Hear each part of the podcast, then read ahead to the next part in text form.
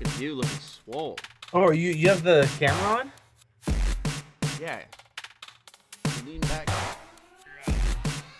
Hold on, I didn't even know you were. Oh, for some reason I don't see you. Some kids from science class.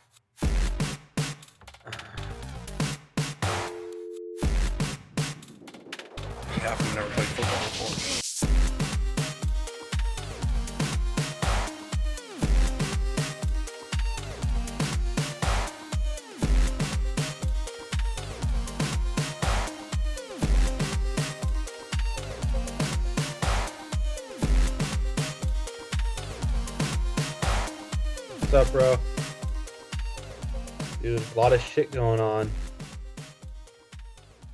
Um, you've been reading it?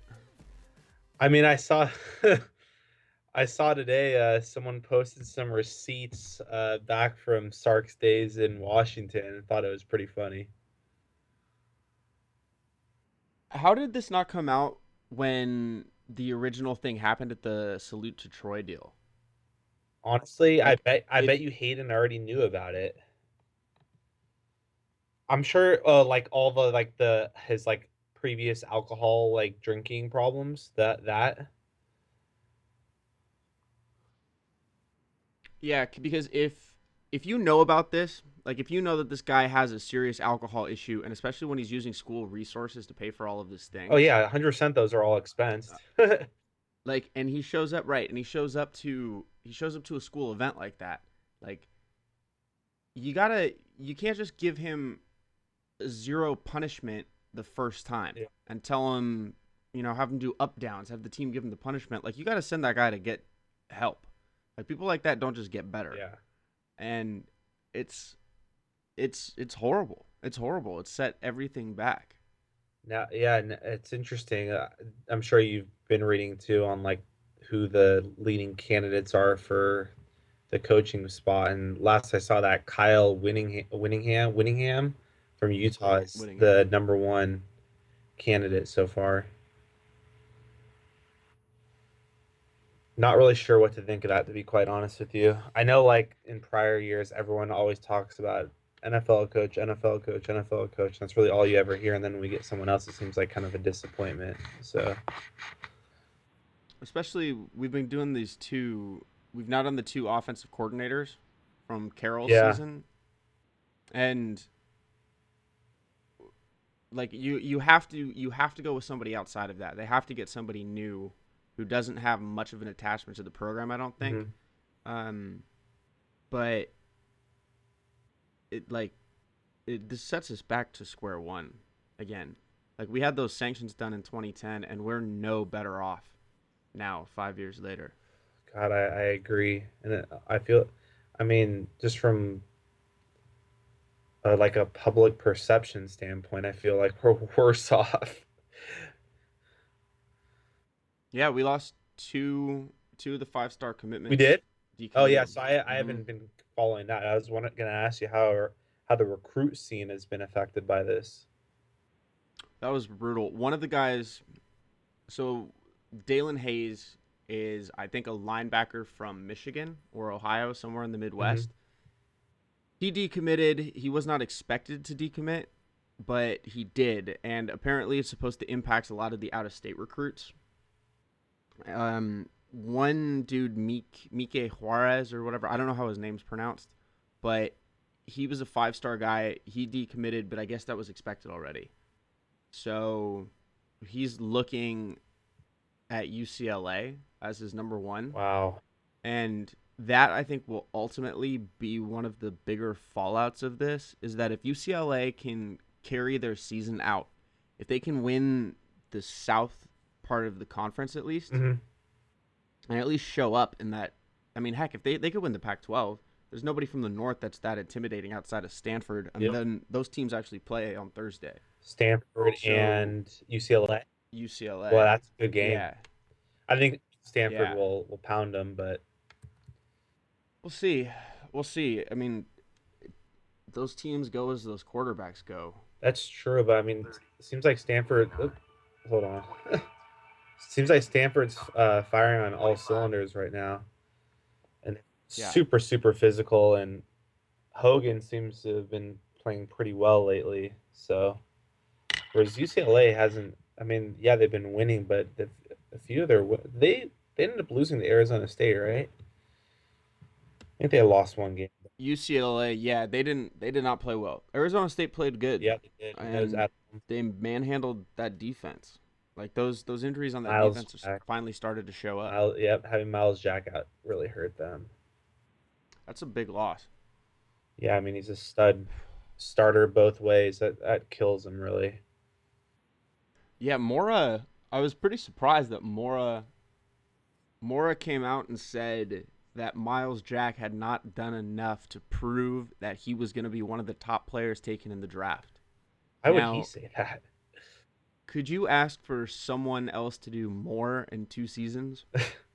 Seriously. I mean, it, I don't know if there's things we don't know, like his work ethic or something, but I imagine it has to be pretty damn good. But like, I don't know why he'd almost throw Jack under the bus because that, that that comment is pretty much doing that in a way. Uh, my only, the only thing I think it is, is that he could have come back. Is that the injury wasn't so significant? Yeah. Oh, that my brother actually told me that might have been the case because I think he made a statement along the line saying, you know, like basically like, look, the college isn't, isn't paying me, and like pretty much I need to make money. So I think that was like kind of the reason why he decided to just end his career right now. Smart idea. Yeah. I don't blame him at all. I don't blame him at all. The college. I mean, heck, as soon as you can go out and get paid, go out and get paid. Seriously. Like I used to not. I used to not think that way about it, and I mean, heck, man, even when we were in school, I didn't really 100% believe that. But when you see the rate of attrition and how much guys get hurt in this sport, and you talk to guys, like there were some fringe guys that we played with who ended up going to the league for a season, and then have a gruesome knee injury, and they don't get another look again Mhm. and they might not have gotten paid a lot, but when you're making when you get, you know, 800 grand in a year, like I'm not on pace to make anywhere close to that in like a decade. So, you know, take the money while you can get it and at least have that that what is it, I guess, a, a head start on everybody else Yeah. because you have a skill that other people just don't. I mean, So, I mean, take advantage of what you can and go get it. Um, exactly. And It's a dangerous sport. It's really dangerous. And what's the average lifespan? Like four years for a If career It's less than that. Yeah, I mean it's it's nothing. So- So, I mean, and even in those four years or three years, you're under rookie contracts now. So I mean, after taxes, after agent fees, after everything, after all said and done, I mean, those average guys are probably only gonna bring home after everything like, you know, just a couple two million dollars or so.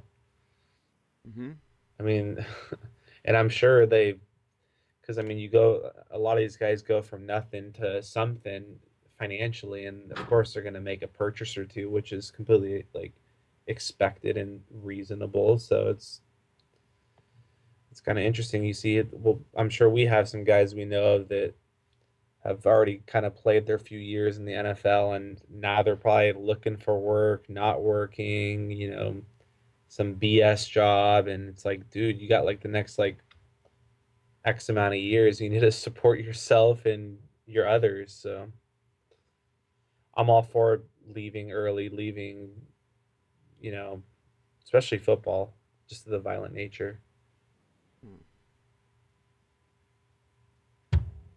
But um So what do you what do you think we do? What do you think we should do coach wise?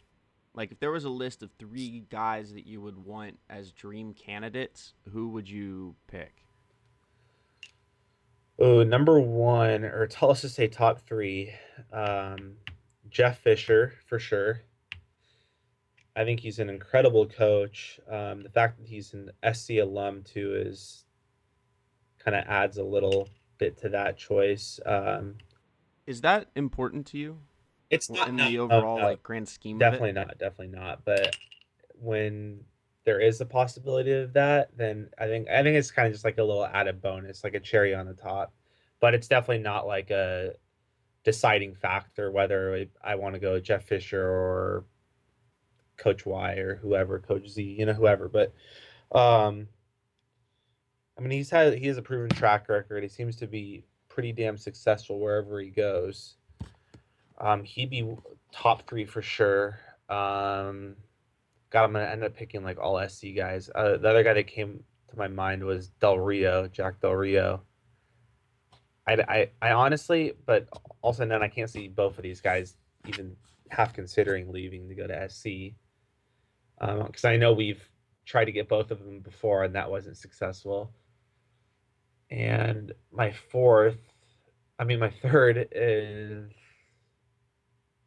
I kind of want to go outside the NFL. Um, he's such a long shot, but I I think uh, I have a few. Um, Kevin Sumlin from A and M, but he's such a long shot. There's virtually like a zero percent chance of getting him. Kind of. We already tried getting him the last time. Yeah, but I feel just kind of like SC. Maybe it's like our cocky attitude, right? But I feel like it's SC. We can kind of get whoever we want. but I mean, obviously that's not the case. Um, jeez, I saw a list today, but like none of them really stood out to me. I saw Brian Kelly's think... name thrown around. I don't know who would you go with. Those that, that won't happen. That won't happen. I, I, don't. Chip Chip Kelly would be Chip Kelly would be number one. Oh, I would love, without a doubt. Yeah, I would love that. Um, him that that offense that he runs with the guys that we're capable of getting. It's scary. Would yeah, and then and the other good thing about it too is that he could recruit a real defense. Mm-hmm. And one of the issues that well, I guess they didn't run so much against Auburn in that championship game with Cam Newton. They held him to 21 points or something, which was like their lowest or second lowest total of the season. So I can't say that that defense was necessarily bad in big situations, but they do have a hard time, or at least they did have a hard time stopping some some of the better offenses. Mm-hmm. And a lot of that I think had to do with the quality of player that they were getting. And so I would I would absolutely love it if he was the coach. Um,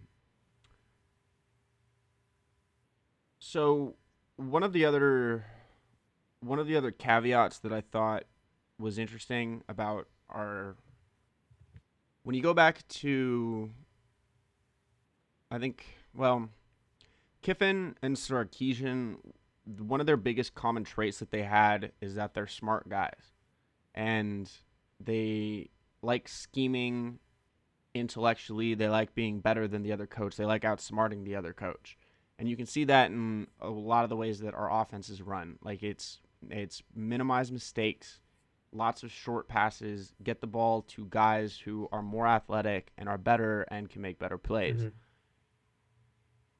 Now, defensively, that the we seem to take on that identity that the offense does, and that our defensive coordinators are seemingly trying to out scheme the other guys. And rather than put us in simple situations where guys can just attack use their athleticism and their size and that crazy advantage that we have having all these four or five star crazy recruits. Like we're just we're bigger, faster, or stronger than the other team almost always. But it looks like the guys overthink situations too much or they get put in situations where they're not allowed to use those physical advantages they have. And when you have to remember when you're playing with 20, 21, 22 year old kids at most of these positions, their football IQ, I don't think is going to be high enough to be able to reflect what it is that our previous coaching staffs have been trying to do. Outside of that one season, the 2011 season, but that that came together for a variety of reasons. And we had a defensive coordinator that dumbed everything down on that one. Yeah. So like uh, with whomever it is that we do hire next, I think it should be someone who's focused more on letting our physical advantages just come to the forefront. Mm-hmm. And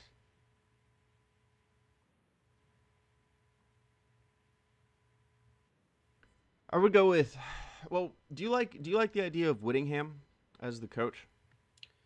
I honestly just don't know enough about him. I mean, obviously, yeah, his I'm, I'm sure he went to like the top with Utah's success this year. I mean, I know they've been a pretty good team the past few years, but nothing like this year. I'm not 100% sold on him. I honestly just kind of want to go outside the Pac 12.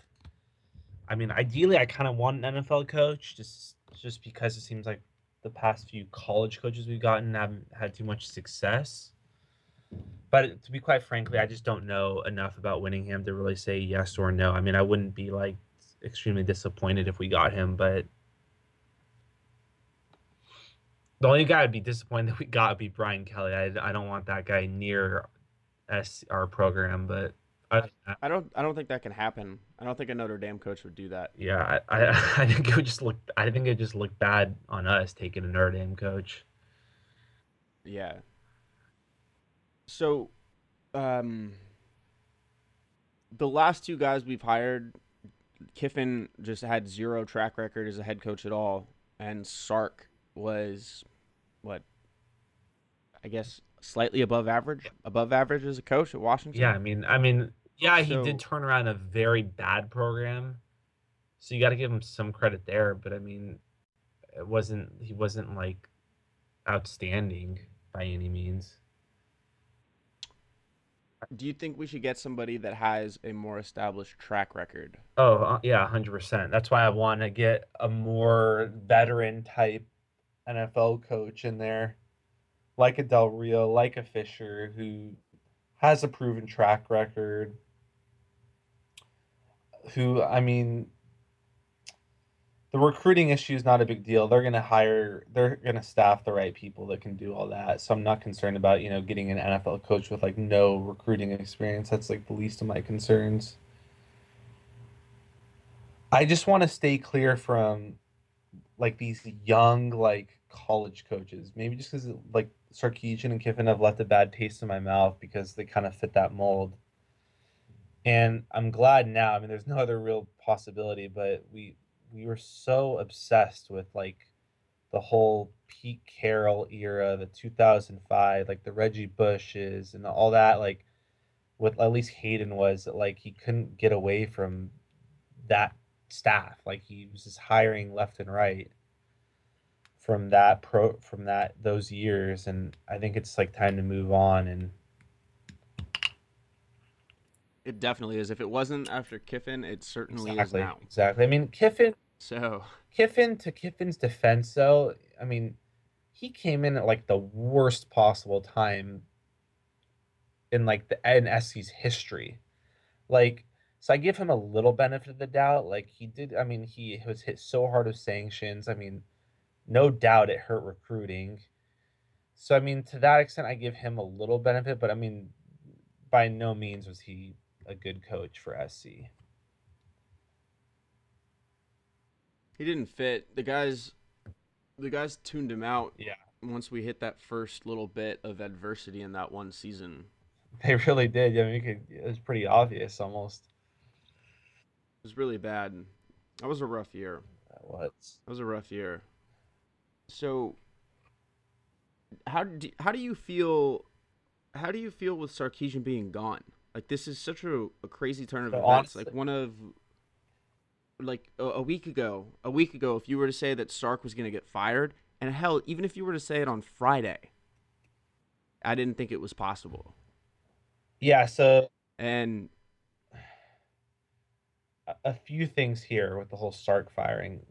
A, I think it's weird as hell that he took an indefinite leave and then the next day he was fired. I think there's a few things that come from that. Like the whole indefinite leave thing, that was kind of bogus to begin with. I was like, there's no way he's going to come back to coaching, at least SC, just to, specifically at SC after taking an indefinite leave. No way. And then I think Haden started to feel pressure and talk and whatnot. And I think that's probably why he fired him the following day. But I think on the plus side, I think SC is going to respond really well to this. I mean, I just look back, what, two and a half years ago when Kiffin got fired midseason or late season and he, uh, and Orgeron took over and fuck, we, if we won, if we beat who was it? UCLA, I think we lost to in the Coliseum. We lost. We lost And- one game when, under Orgeron. If he won that one game, Yeah. the guy would probably still be coaching USC right now. I 100% agree with that statement. Mm-hmm. 100% because the other the only other loss he had was at Notre Dame and that was I think the second week maybe the first one because it was after the fifth game 2 years ago. It was Notre Dame. I knew it was one. It was one loss. Yeah, and then the UCLA game um I actually went to a lot of those games that year, which was pretty gnarly. That was actually surprisingly one of the more fun seasons, largely just because it was so hopeless after this point going into or like during that season. But uh, the UCLA game, it wasn't just that we lost, it was that we got outclassed by a team that was not only up and coming, but is the most important rivalry that we have. No doubt. So it, it was a really, really, really bad way just to end the season. Mhm. And for that, and they needed to get a hire in, and they picked Sark just because they liked him. And Orgeron flipped out. He was gone. That was that. Did they offer him like That some bullshit? Like I think Sarkisian and Haden like offered him like the defensive coordinator job or assistant head coach job. It was like a total slap in the face to him. Like they still Yeah, were he gonna got so retain him. mad. They still they still like had an offer like we will still we still want to retain you, just not as a head coach. And he's like, well, fuck you guys. and I would have done the same. I think the only guy that actually returned from Kiffin staff was Helton. Mm-hmm. Yeah, he's been the one that's held over. And the guys like him. Like I heard that they when he got announced today at the press They went conference, the crazy. players gave him an ovation. Yeah. And if that's the case, like if they like him and one of the players tweeted or texted somebody at ESPN that Sark showed up lit again to another team meeting, that has to get so old as a player Oh yeah. like real quick and especially especially if you're 19 20 like if you don't drink at all and there's i mean there's a good amount of guys that when they come in that's how they are Mhm. and if you see your coach doing that frequently you're gonna lose respect for the dude Oh yeah. Wow, that's interesting. I'm sure. I'm sure over the course of the next few months, we'll probably hear some more interesting stories. i'd imagine so it's crazy that the la times came out with all that information like the day the day after the event happens he gets put on leave and then that huge report drops and he's fired like within like an hour Yeah. and where where was all this information before and who gave it to them? And what i don't know. I don't know. The whole thing is weird. Somebody somebody's in trouble for this and somebody should get in trouble for this. It doesn't seem like it's going to be haden after what Nikia said today and i have a tendency to believe Nikias Yeah. much more than those like bullshit open-ended or the the fake i support my coach things that happen in the nba all the time but uh it's so weird, man. It's embarrassing too. Like it's a bizarre story, and It looks bad. things like this don't happen all that all that often. I honestly can't remember the last time this has happened in like college or the professional landscape where a coach is essentially getting fired because of these like off-field like alcoholic personal reasons. I mean, yeah, I hear personal reasons, but never related. I mean, I can't remember the last time one was related to like alcohol and like showing up drunk to like workouts and practices and and frequently too, Yeah. and like somewhat regularly. Like I've, I've I know that there's there's coaches throughout history that have been notorious for having drinking issues and drinking a lot, but the school typically has something in place to make sure that that is not an issue. So I I just don't know. I just don't know, and the the a lot of the guys are trying to plead ignorance on this, but if you're blind to your coach's alcoholism and it's well known amongst players and coaching staff people, I mean, again, somebody's not doing their job.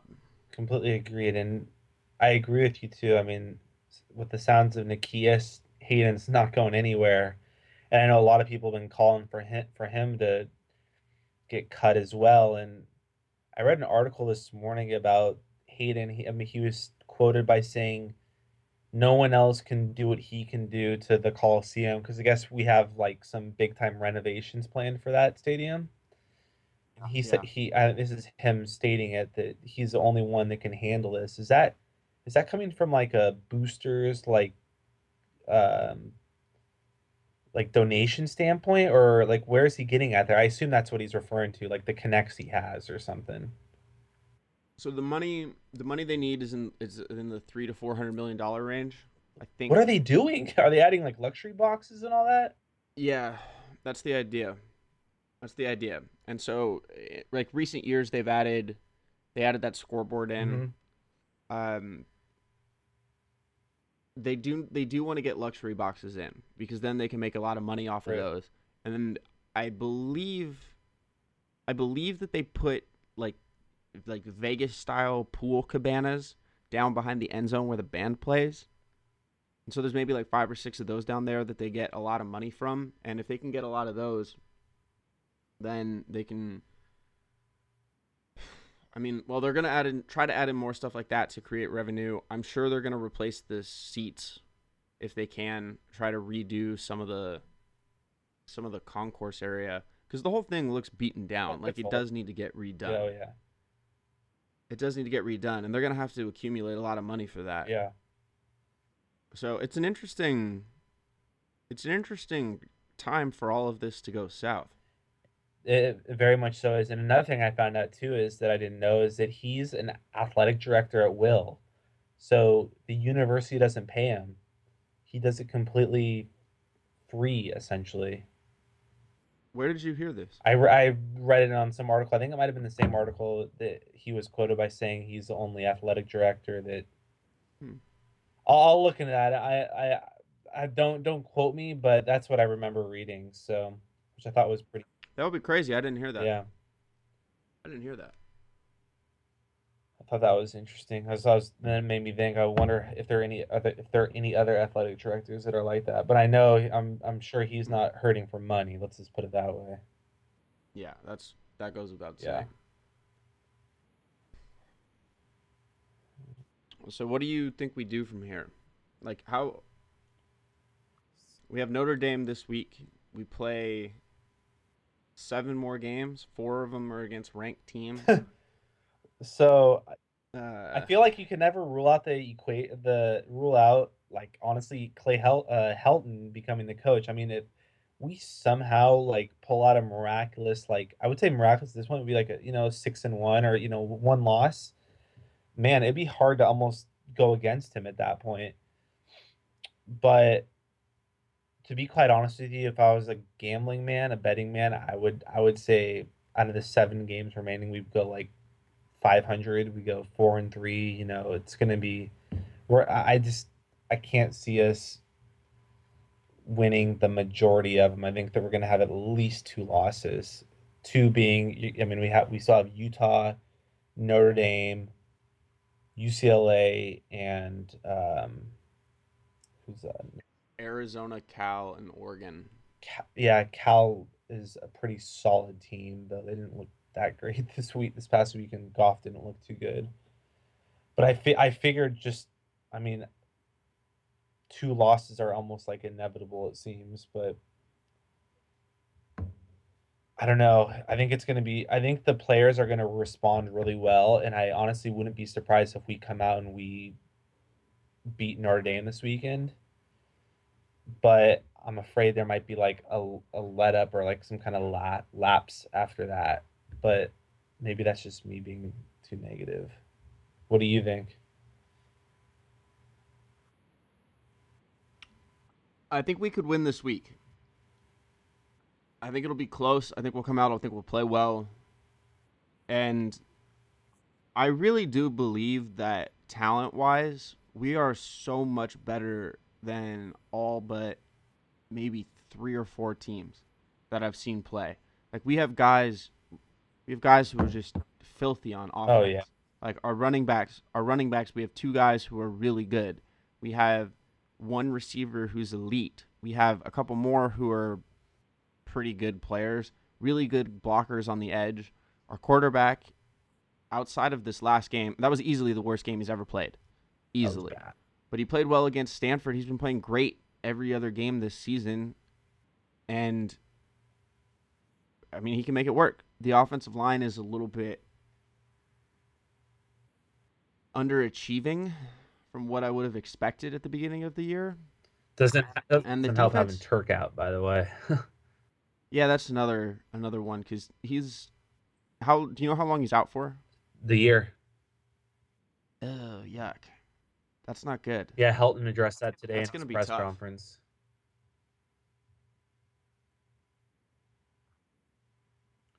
That's going to be tough because losing the center is not not ever a good thing, especially when you're already having pass protection issues. Yeah. He's a Um, high draft pick too, I think. Yeah. But talent wise, going up against Notre Dame, I think we have an advantage over them at most of the positions. And if the guys rally around Helton the way I hope that they do, then you know, we could come out and we could do really well. Like we could do really well.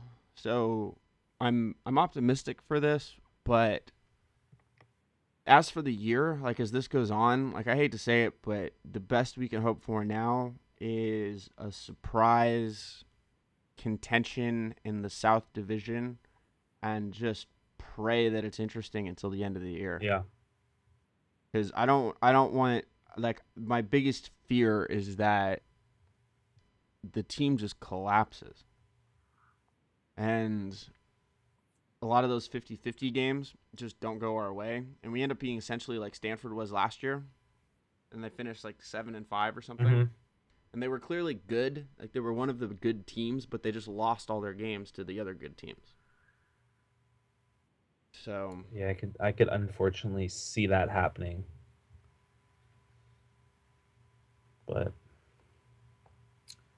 we'll see. I think I think we'll learn a lot about the team uh, this Saturday. To be quite honest with you, I think we're going to respond great, and I truly think I think that's I'm leaning that way right now. Or I mean,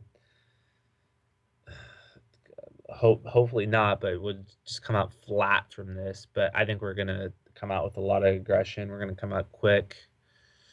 I think we're gonna.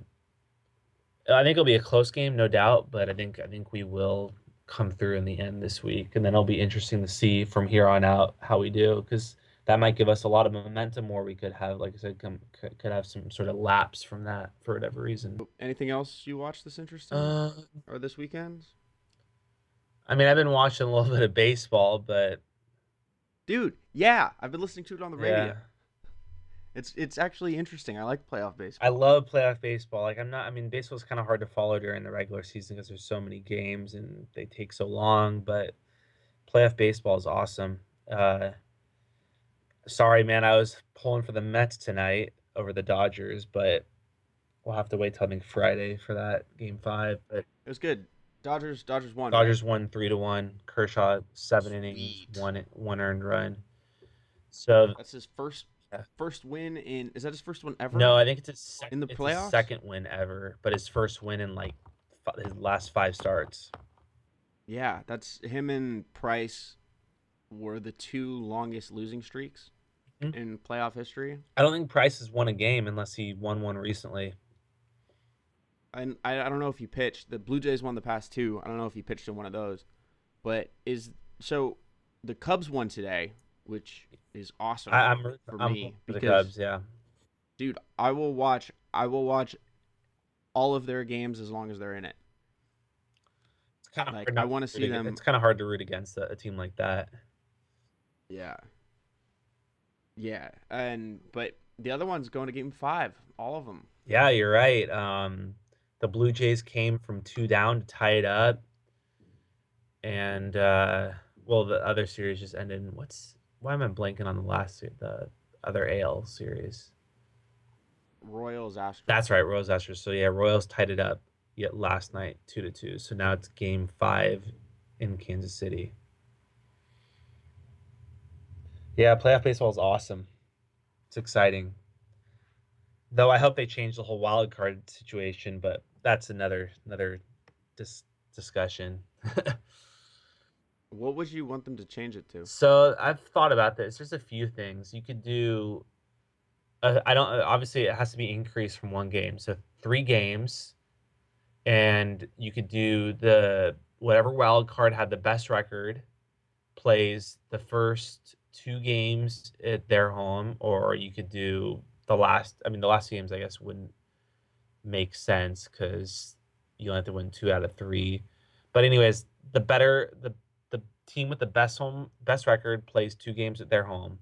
And I know people have shot that down because of the all the travel issue.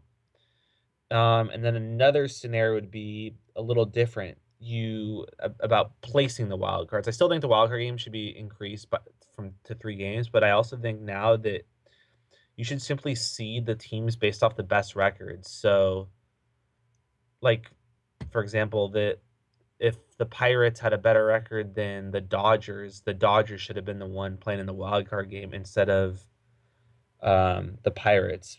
I want to. I think it should be based off record too. So a few. That this year in the National League, that would have put the three Central teams one, two, three. Exactly. And then it would have been Mets versus Dodgers in the wild card. Hmm. I just I wonder if they would go with that. I wonder if baseball people would go for that. I mean, just think. So the NL Central was by far and away the best division this year. You had three of the three of the five probably best teams in the whole league.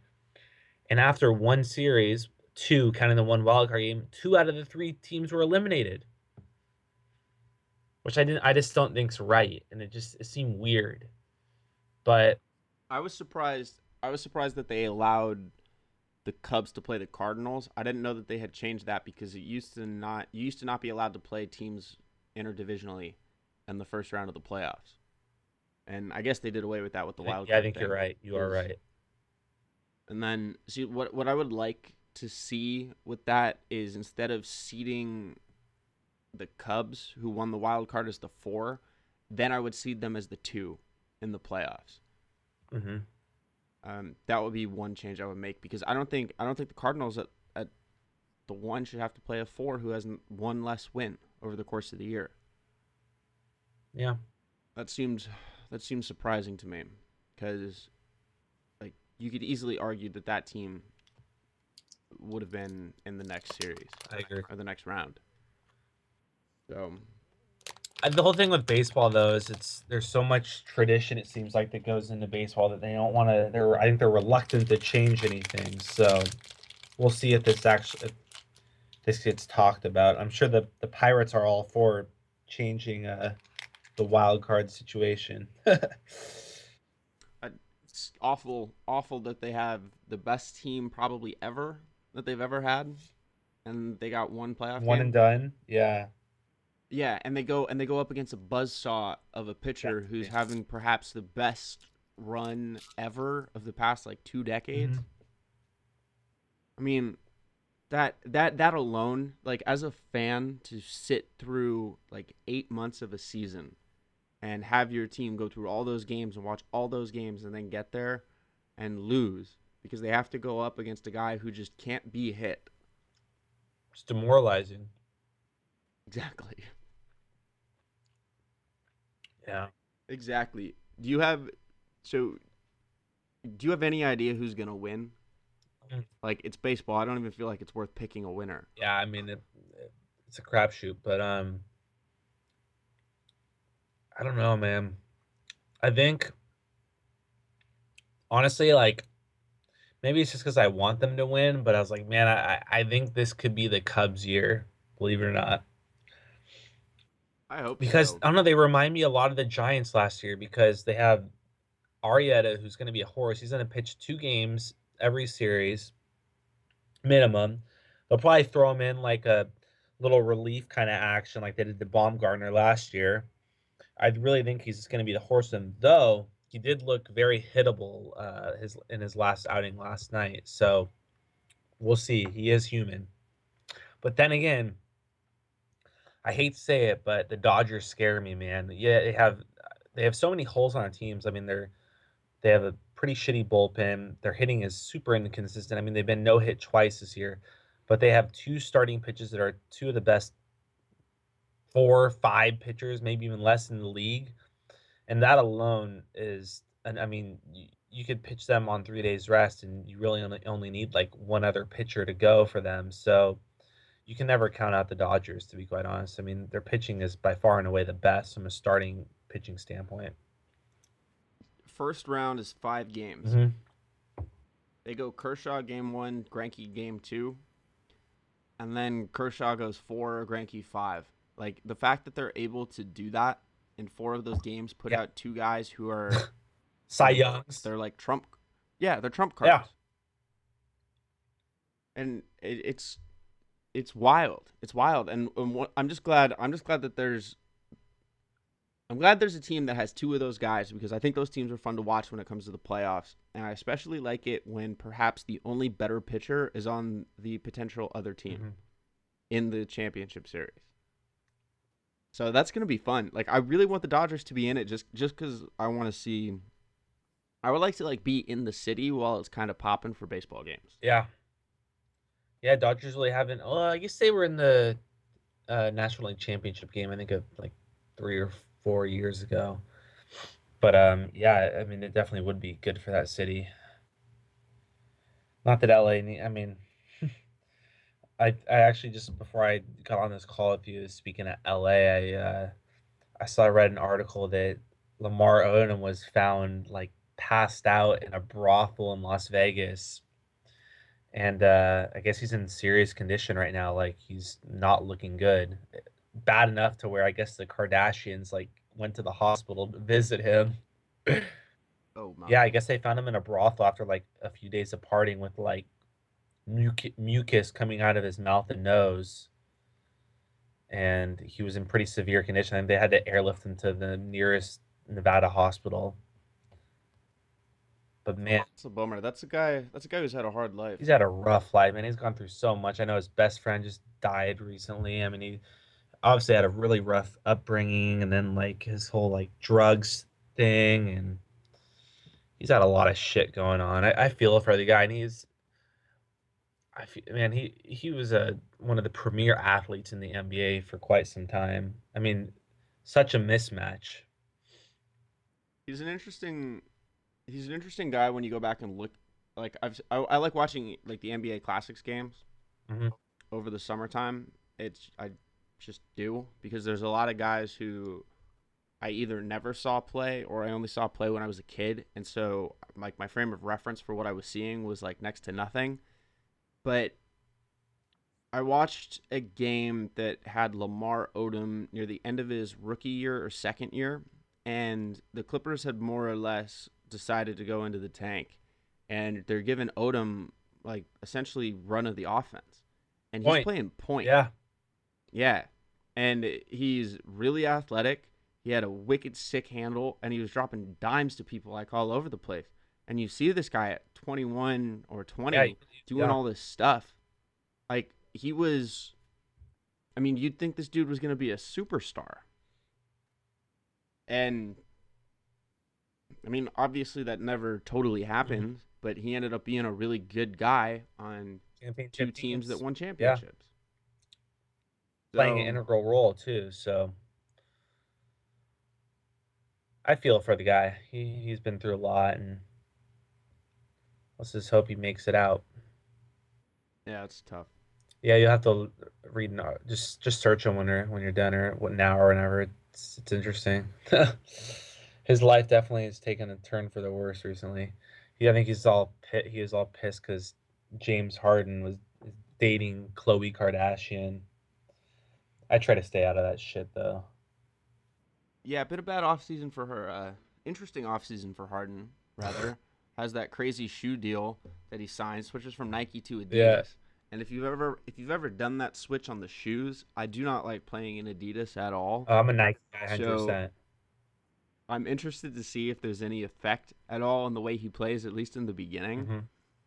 which should be interesting. He also had that video where he showed up drunk in Hollywood, I think, yelling at Swaggy P. Oh God, Now he's dating one of the Kardashian chicks. He's getting in on that. that's a, that's a turn for the South, man. When you start, you know, getting linked to those girls. It's gonna be interesting. And then he came out he came out today saying that he's a better player than Steph. I heard that. I heard that. So I'm I'm intrigued to see what they do. They added in Ty Lawson, who's uh, another raging alcoholic. I was say, how many DUIs does that Um, guy have? Too many, at least two. Yeah. And the team tried to keep him in the house as much as possible, and he still got it. oh my god.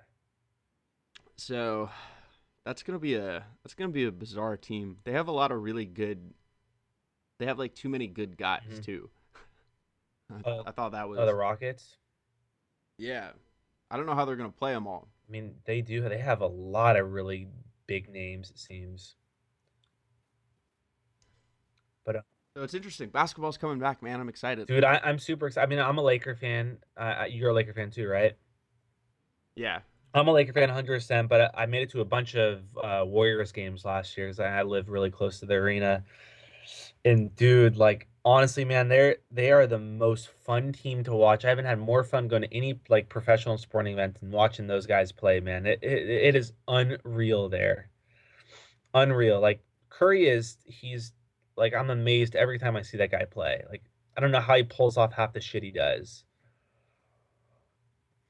And So yeah, he's he's not very big either. He's Oh. only I think he and I are almost exactly the same size. like height and weight. Yeah. And so I absolutely love watching him do the stuff that he does. And like that that one preseason play Oh, that he just had where he brings the ball up behind the back, Shot kicks it. it over to the other side, runs over, skips over to the other opposite wing, and just kind of plops, plops there. They kick it back. He lets it go. Just knows so well that it's going in. Just looks, high five, out. man, he he that dude is like my hero. his handles are filthy is an understatement.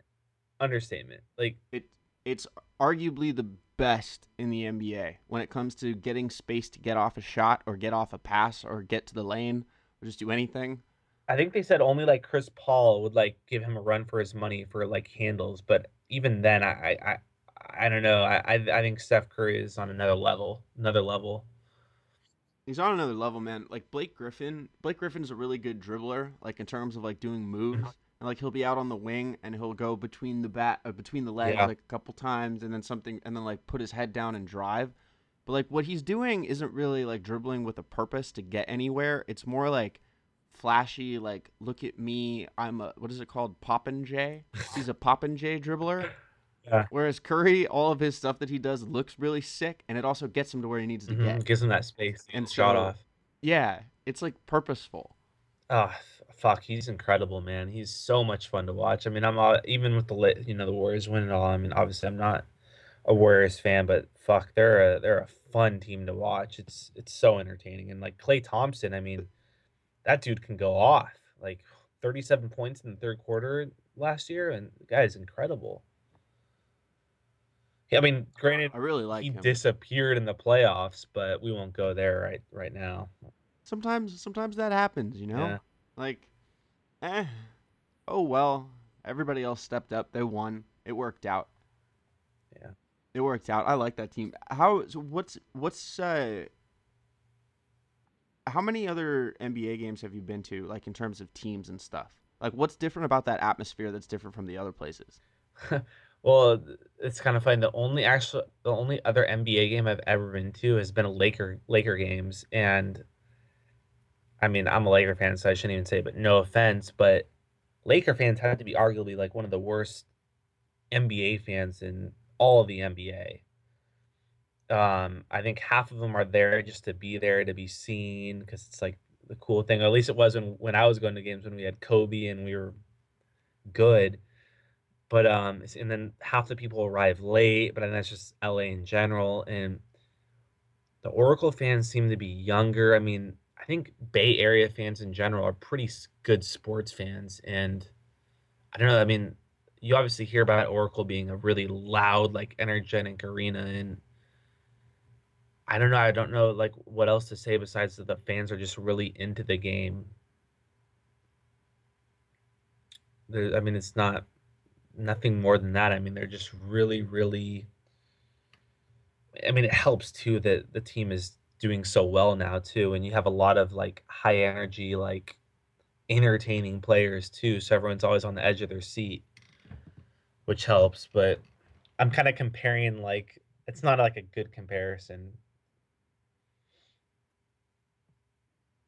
Either way, man, that it's it seems like it's a perfect setup. Like you have you have a new like a nouveau rich area with an up and coming team that plays the new age style of basketball that's really fun to watch. And they're good. They're great. Mhm. And they're going to be Like like like they're good one this of year. They didn't lose anyone. I know.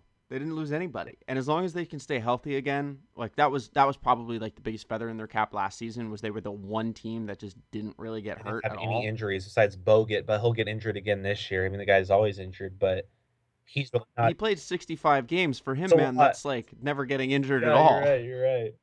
That's like perfect health. That's like him going into battle against the Athenians Yeah. and coming out with just like a knife in his arm. No, you're It's just like, yeah, all right, I'm fine. You're so right. Yeah, he, he, for the most part, for his sake, he was very healthy last year. But you're right. Like, I mean, you compare them to the Cavaliers, for example, is the first thing that came to my mind. I mean, so injury plagued. It really wasn't even a, a fair matchup in the finals. But then again, like a lot of people said, it's like, well, look, like, yeah, you had Irving out, yeah, you had Love out, but that just means that the ball was in the best player in the NBA's hands. Ninety percent The oh, whole was game. when and honestly like you want the ball in your best player's hands so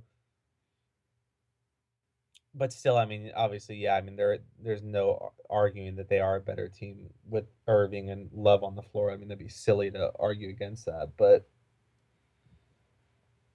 I mean, Warriors won, man. Warriors had an all-time great team. yeah So, you know, take nothing away from them at all. Like they dominated. They won a lot of games in the playoffs. They had a great record. They dominated the regular season. They outscored their opponents by 10 a game. Like they were an all-time great team. despite what doc So- rivers was just quoted by saying that the the warriors verbatim said that they got lucky this year because they didn't play the clippers or the spurs in the playoffs If I remember correctly, the Clippers blew a 19-point lead in game 6 at home with 18 minutes left Yep. or something like Yep. that. They lost that game. Yeah, that was that was bad. It's their fault. And then they got blown out in game seven. Like, that's what happens sometimes. Like, there's asterisks. Like, that one year that Derrick Rose, with the Bulls is the one seed, he gets hurt in, like, the first game of the playoffs, and he's out. And then they end up losing in the first round. Like, sometimes stuff like that happens. So, all right, we gotta, we gotta finish up. So, final prediction this week. Score. Just anything. Anything you have in mind. So since I want to talk SC, I'll go final prediction SC game. I think Kessler is going to have a big game. I'm going to probably pick all the obvious. Uh, I think Juju Smith is going to tear it up. I think Adoree is going to have a punt return or a kick return. I say we win 27 20. That's my prediction for the week. I really hope I really hope Adoree breaks one. He's been trying to Exactly. I think he's he's there.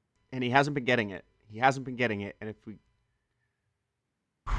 God, I hope he breaks one. What do you got? Let me hear it. All right. Give me one sec.